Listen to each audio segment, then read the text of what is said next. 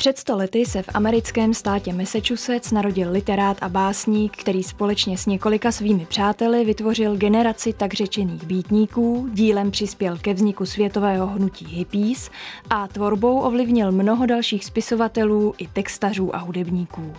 U půl hodiny věnované Jacku Kerouakovi vás vítá Zuzana Marková. Historie plus.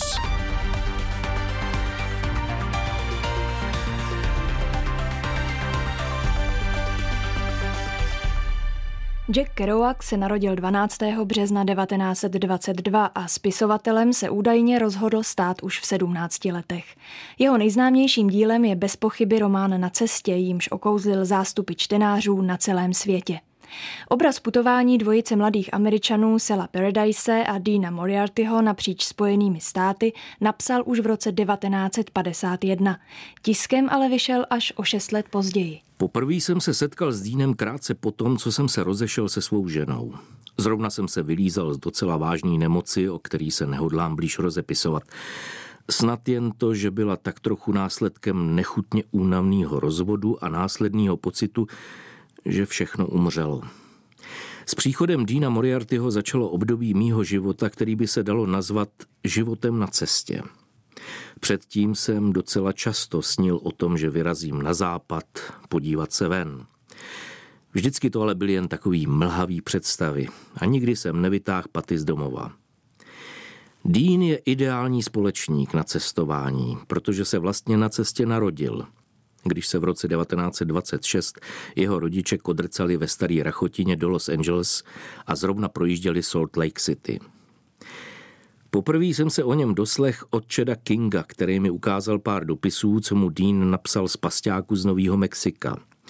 Ty dopisy mě hodně zajímaly, protože se v nich sice pěkně naivním, ale docela milým způsobem vyptával Čeda na ničeho a jeho další nevšední intelektuálský znalosti – Později jsem o těch dopisech mluvil s Karlem.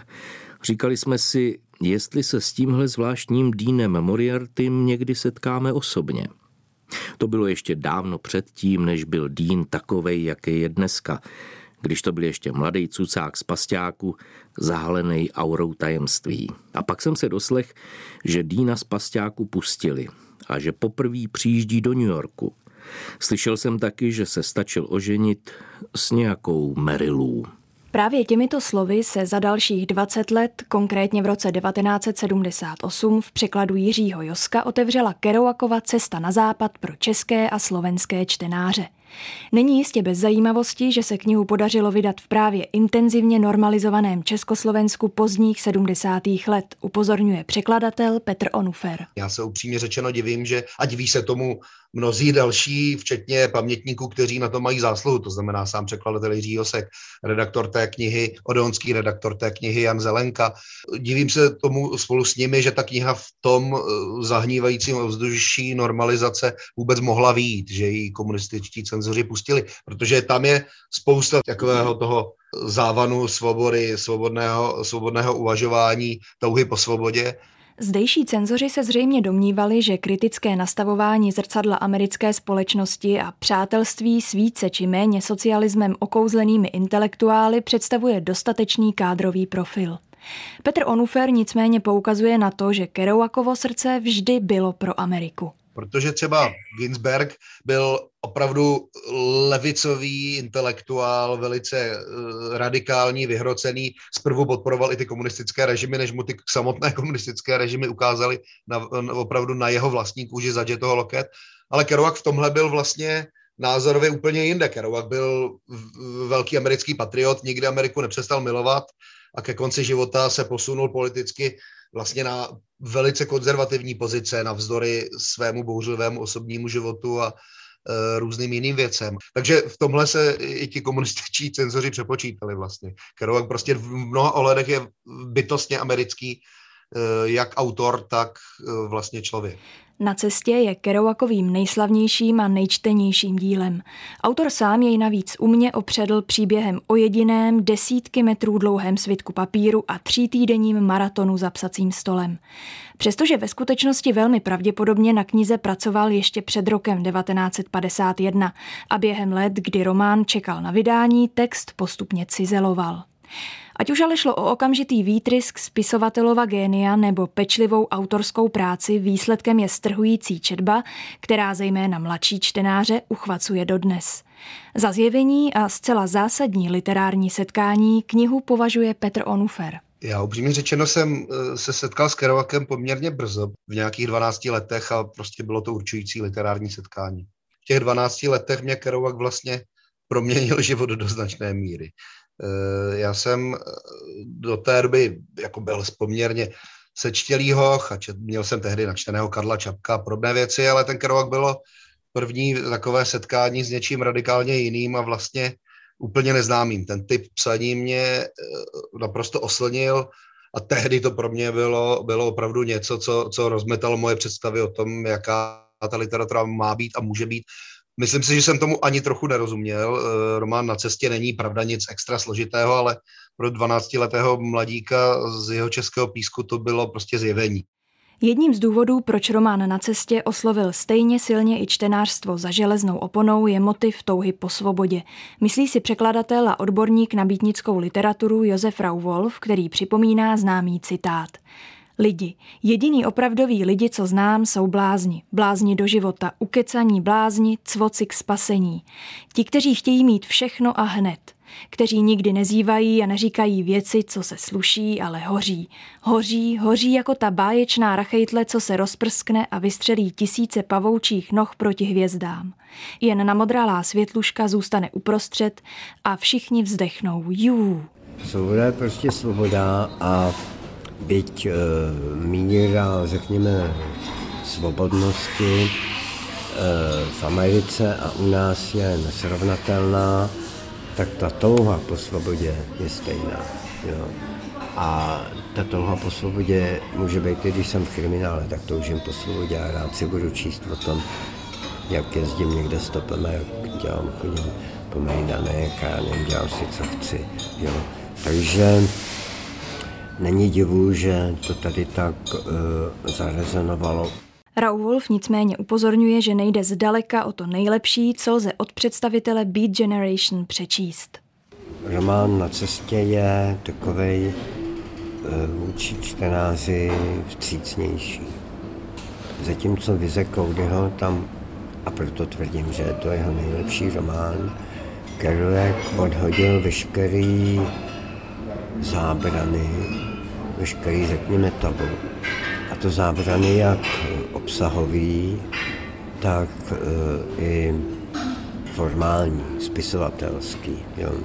Experimentoval s dalšími literárními technikami, takže ta knižka se čte hůř. Ovšem neznamená to, že by byla horší, naopak. Prostě ten čtenářský zážitek je z toho silnější. Když jsem mluvil o těch odhození obasahových zábran, tak tady se s tím Kerouac skutečně vůbec e, nemaže. Zajímavý třeba je, protože on román Vize Claudio začal psát v podstatě záhy po té, co dokončil na cestě. Takže to pojednává o přibližně stejné době. A v obou těch románech je několik historek, nebo no, historik dá se říct, nebo prostě událostí, popsáno. Třeba to, jak se prvně viděli Kerouac s Kesedem. Normálně na cestě, že mu prostě přišel Kesed ho už tam zaklepal někde u těch dveří, Kesed mu přišel otevřít v trenká, že jo, a, a tak, a sedli si ke stolu a začali si podít, povídat a byla tam ta jeho mladíčká žena a oni řekli, běž uvařit, já vím, že kafe a tak a bla, bla na cestě. Zatímco v románu Vize Kody je to daleko ostřejší a šířej pojatý, tak předně Kesedy nebyl v trinkách, ale byl nahej. E, ta žena ležela ještě v posteli, Korek tam píše, že bylo na nich obou vidět, co dělal ještě minutu předtím, než zaklepal. Skutečně ničeho se nebál. E, ta kniha je úžasná. Je tam spousta jazykových rovin a takový úplně hoch, parafráze Shakespearea třeba až po úplně prostě slang. Posloucháte pořad Historie Plus. Zlomové okamžiky dějin, ale i historii všedního života. Premiéra v sobotu po půl páté odpoledne na Plusu. Já bych vřele souhlasil s Josefem Ravolfem, že na cestě není vrchol Kerouakova díla, že má i lepší věci. Ostatně si to myslel i Kerouak sám. A myslím, že se v, ochotně dá souhlasit s tím, že vize Codyho, které v češtině máme ve skvělém překladu Josefa Ravolfa, jsou jedním z vrcholů Kerouakova díla. Na cestě je kniha, která založila Kerouakovu literární slávu. Stala se bestsellerem, díky ní ten autor vydělal spoustu peněz, etabloval se, začaly mu vycházet další věci. V tomhle ohledu znamenala obrovský průlom. A, a znamenala i průlom pro ostatní autory jeho generace nebo ostatní autory podobně nonkonformního typu psaní a podobně. Ale myslím si, že to opravdu autentické a zajímavé v Kerouakovi najdeme v koncentrovanější podobě v jiných románech či eh, v Kerouakové poezii. Ale určitě tím nemá být řečeno, že by, že by na cestě nestálo začtení. Už pro ten rozměr toho kulturního a společenského fenoménu si myslím, že to je kniha, kterou má znát každý, kdo se nějak opravdu zajímá o společnost, řekněme, 40. 50. let, zejména o americkou společnost 40. a 50. let. Nejsou to ale jen na cestě nebo vize Codyho, ale i dharmoví tuláci, andělé zoufalství, dobrá blonska nebo Big Sur a další. Ačkoliv se Kerouac dožil pouhých 47 let, napsal celou řadu knih a nakladatelství Argo jich ve speciální Kerouakovské edici vydalo bezmála dvě desítky, včetně básnické sbírky inspirované japonským trojverším haiku. Holka s kočárkem, co já vím. Dnes žádný telegram, spadalo jen víc listí. Studený vánek, možná jen přehlídka váhavosti, co všechno skazí. Poslouchej ptačí zpěv, všichni ti ptáčci umřou. Tak mě tu máte, jsou dvě odpoledne co je za den. Ty vlčí máky, z té jemnosti bych tudiv neumřel. Všechno to prádlo na šňůře se posunulo o půl metru. Měsíc je bílý, lampy jsou žluté. Celý den jsem nosil klobouk, co jsem neměl na hlavě. Světluško, co spíš na téhle kitce, nechala se rozsvíceno. Mimo tento velmi specifický lirický útvar se Jack Kerouac věnoval i spontánní poezii a vlastní verše za hudebního doprovodu sám přednášel. The goofy, foolish human parade passing on Sunday art streets of Greenwich Village. Ukázka z alba Poetry for the Beat Generation byla pořízena v roce 1959. Pitiful drawings of, an, of images on an iron fence, ranged there by self believing artists with no hair and black berets, showing green seas eating at rock and Pleiades of time, pestiferating at moon squid, salt flat tip fly toad tat sand traps, with cigar smoking interests puffing at the stroll. Podobný trend autorského čtení dorazil počátkem 60. let i do komunistického Československa. Centrem komorních představení tohoto druhu byla Pražská viola, kde svého času vystupoval například Václav Hrabě. Ten bývá za českého býtníka často označován. Podle Rauwolfa jde ale o zařazení zcela chybné. Je to takový kliše, že český býtník, že byl Václav Hrabě. Eventuálně Vladimíra Čerepková, eventuálně Inka Macholková. Není to tak, všichni tři, ale nejenom oni, tím stylem života, který vedli, tak se samozřejmě si mohli podat ruce s Kryvekem a spol, ale ta poezie byla úplně jiná. Jsem o tom mluvili třeba s Mirkem Kovazíkem, který toho hraběte znal opravdu jako skrz na skrz a i on říkal, že ne, že hrabě, že to vychází úplně ze šotoly a ze Seiferta. Komentuje překladatel a dodává, že tím, kdo by mohl být za českého pokračovatele amerických býtníků označen, je Milan Koch. Autor z prostředí tuzemského undergroundu, který v 70. letech tragicky zahynul pod koly tramvaje. A ten psal jak básně, tak i prózy, který by se dali postavit vedle toho, co psal třeba Ginsberg, nebo co psal v těch prozách, co psal Kerouac. On dokonce napsal báseň takovou dlouhou, která se jmenuje Chrčení za Kaliopén. Kaliopén je nějaká, nějaký božstvo řecký. Milan Koch Chrčení za Kaliopénu. Viděl jsem slyšení opařené v chrchlajících vizích klekání na omletých nábřežích umlčených krizí. Unavené noční chodce zahalené do balonových plášťů, kteří pro neonové světlo města nespatřili solo své duše, když postávali, smrkali a pokašlávali do skřípajících stok v ringu dějin na rohu ulice. Zbídačelé tváře politických vězňů, kteří skandovali, padali a močili pod pendreky strážců režimů, kterým uniforma sjednotila tváře. Uražené a ponížené, kteří bušili kladivy, trhali kleštěmi a deformovali v pneumatických lisech svá organická srdce na počest padajícího pekla diktatury prolet kultu. Allen Ginsberg Kvílení Viděl jsem nejlepší hlavy své generace zničené šílenstvím, hystericky obnažené a ohladu, vlekoucí se za svítání černožskými ulicemi a vstekle schánějící dávku drogy. Hipstery s andělskými hlavami celé žhavé po prastarém nebeském kontaktu s hvězdným dynamem ve strojovně noci, kteří v bídě a v hadrech a se zapadlýma očima a podnapilí vysedávali a kouřili v nadpřirozené temnotě bytů se studenou vodou, vznášeli se přitom nad vrcholky velkoměst a kontemplovali o jazzu, kteří odhalili mozky nebesům pod nadzemní dráhou a spatřili mohamedánské anděly, jak se potácejí prozřelí po střechách činžáků. Vraťme se ale zpět ke Kerouakovi. Jistě stojí za připomenutí, že patří k autorům, kteří svá nejslavnější literární díla nenapsali v rodném jazyce a řadí se tak po bok spisovatelů, jako byli Vladimír Nabokov, Joseph Conrad nebo Samuel Beckett. Američan Kerouac totiž pocházel z ryze frankofonní rodiny a k angličtině ho přivedla až základní školní docházka. Tedy alespoň to sám tvrdil. Pokračuje Petr Onufer. Určitě to je neobvyklé, určitě to je zcela obdivuhodné. Zároveň je pravda, že v těch pěti, šesti letech je pořád ještě docela brzo. Já bych si troufnul o Kerouakovi říct, že byl naprosto bilingvní. Jeho angličtina, člověk, by, kdyby to nevěděl, tak by to nepoznal.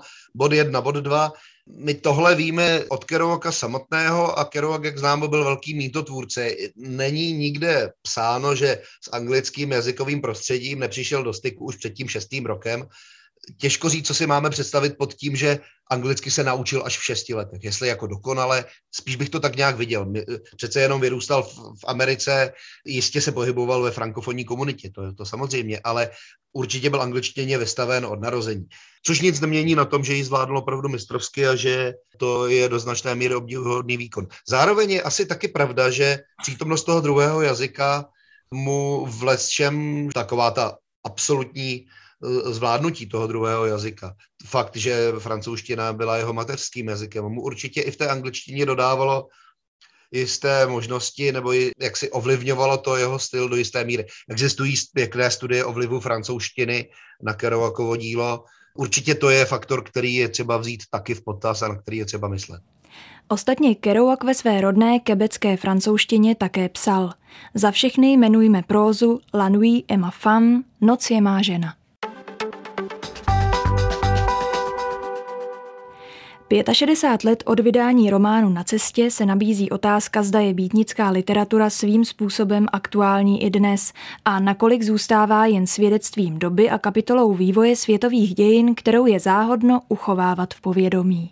To je dobrá otázka a určitě na ní není nějaká definitivní odpověď jsou lidé, kteří eh, vám řeknou, že eh, celá Beat Generation je pase a že to byl prostě dobový fenomén, který je dávno překonán a není zajímavý vlastně ničím, ani výrazově, ani obsahově, ani tematicky. Eh, já si myslím, že tak za prvé, strkat všechny autory Beat Generation do jednoho pytle je velmi problematické, protože jsou každý naprosto jiný. Strašně málo co spojuje, řekněme, Williama Barouse a Jacka Kerouaka, myslím tím literárně. Osobně to byli přátelé, v, mno, v mnoha věcech si pomáhali i literárně, samozřejmě na sebe měli nějaký vliv, ale e, napřímo to tam uvidíme spíše nárazově. Jo, to psaní je prostě jiné. Stejně tak některé polohy Ginsberga a Kerouaka budou jiné, ale zase v mnoha věcech se to potkává. V každém případě, e, když by člověk přece jenom chtěl eh, obhájit tu tezi, že eh, autory Beat Generation stojí za to číst ještě dneska, tak tomu tak bude, myslím, díky tomu vášněvému nasazení při psaní, díky tomu, že ta takzvaná autentičnost nebo autentické psaní Eh, pro ně opravdu znamenalo hodnotu samo o sobě, že se snažili být eh, ve svém psaní maximálně eh, otevření, nestylizovaní a dost, snažili se do něj dostat všechno podstatné, co je trápilo nebo zužovalo. Což samozřejmě může znít jako recept na pořádnou slovní bramboračku, na to, že člověk eh, jaksi bez ladu a skladu ze sebe chlí všechno, co napadne a u spousty jejich následovníků tomu tak taky je, ale řekněme Kerouac nebo Ellen Ginsberg uměli psát o těchto věcech s, s, eh, tak, že to prostě rozbředlé psaní není, že to je zacílené, eh, dobře vystavěné, působivé a jistě je to kombinace mnoha faktorů, jistě je to eh, kombinace talentu, literární erudice, schopnosti uh, držet nějakou linii. V každém případě já bych řekl, že uh, autory Beat Generation a zejména Kerouaka má uh, smysl číst hlavně, protože to je prostě dobré psaní, vyjadřující se k těm podstatným věcem člověka skrze personu toho vypravěče. Kerouak prostě pořád mluví o sobě. Vždycky je posedlý sám sebou. Až narcisně, řekl mi někdo ale skrze ty problémy, které řeší, se dotýká problémů, které řešíme vlastně všichni a pořád a zejména teda v tom, řekněme, pubertálním a postpubertálním věku, ale někomu to hold vydrží díl, někdo se k těmhle věcem vrací celý život. Odpovídá Onufer. Ačkoliv obtížně přeložitelné přízvisko být dal podle všeho této generaci právě Kerouac, za býtníka by se s největší pravděpodobností sám zdráhal označit.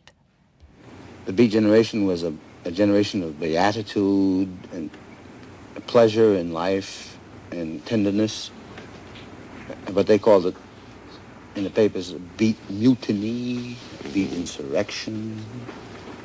Words I never used. K tomu, co spisovatele proslavilo a v 60. letech se stal skutečnou celebritou, se totiž ke konci svého nedlouhého života stavěl značně kriticky celý ten výraz beatnik je problematický. Kerouac to označení nesnášel, protože ono se na ně, na celou tu beat generation, jak ji on nazval, ono se na, na ní nalíplo zvenčí, jako taková trošku posměšná urážka, eh, to jsou ty býtníci, prostě to je ta, to, to je ta parta, co, co, co pořád jenom fetuje a, a, a někde popíjí a, a spouští se eh, lhostejno s kým. A mu šlo jistě o víc než jenom o nějaký životní styl nebo o nějaké nevázané žití. Eh, už pro toho tohle, tahle nálepka štvala, když se stala nesmírně módní a beatnik byl každý druhý v, v jistých kruzích, tak o to víc prostě mu to bylo nepříjemné a ve chvíli, kdy se stal takhle slavným, tak vlastně ta, tu slávu špatně zvládal podle všech dochodných svědectví, podle svých deníků, podle svých dopisů a neuměl s ní moc pracovat na rozdíl od jiných. A myslím si, že ho ta sláva vlastně do jisté míry zabila, že se upil k smrti, mimo jiné i díky tomu, že prostě nevěděl, co si sám se sebou náhle slavným autorem počít. To je první věc. Asi ho ta nálepka odpuzovala. A za druhé, Kerouac byl prostě celoživotní outsider a velmi často a vlastně všude, kam přišel, si připadalo, že tam do, do, do, nezapadá. Chtěl patřit jaksi do, do toho kruhu přátel někde nebo někde jinde, chtěl se zapojit, ale vždycky mu to tak nějak vlastně nešlo a měl s tím problémy. Což je mimochodem taky jeden, jeden z důvodů, proč jeho dílo je prostě zajímavé. Takhle si člověk, jako ten outsider, si člověk připadá velmi často, ať už oprávněně nebo ne. A Kerouac tenhle pocit dokáže vylíčit velice plasticky. Takže myslím, že ta jeho příslušnost k té Beat Generation a to, jestli byl nebo nebyl beatnikem, je prostě takhle dvojznačné. On celý ten termín vymyslel, on tu generaci pojmenoval. Zároveň byl první, kdo říkal vlastně, že ona žádná Beat Generation není. To bylo, nás bylo pár kamarádů, kteří jsme si spolu literatuře a chodili jsme spolu na pivo, nebo jsme spolu jezdili, jezdili po státech stopem. A je pravda, že, je pravda, že to označení beatnik je prostě v mnoho ohledech zjednodušující a že ho tím asi řadíme někam, kde by on sám řazen být nechtěl. Uzavírá překladatel. Jak již zaznělo, Jack Kerouac zemřel v pouhých 47 letech 21. října 1969. Nezanedbatelný podíl měl na tomto předčasném konci alkohol, jehož prostřednictvím se zřejmě vypořádával i s frustrujícím nezájmem nakladatelů, kteří i přes uznání kvalit například dlouho odmítali vydat vize Codyho. Napsané prakticky souběžně s románem Na cestě, ale publikované až po autorově smrti. They are strolling to their death, watching the pictures of hell, eating ice cream of ignorance on wood sticks that were once sincere in trees. But I can't write poetry, just prose. I mean, this is prose, not poetry. But I want to be sincere. Na pořadu spolupracovali režisérka Magdalena Šorelová a zvukař Ladislav Čurda. Příjemný poslech dalšího programu Českého rozhlasu přeje autorka dnešní historie plus Zuzana Marková.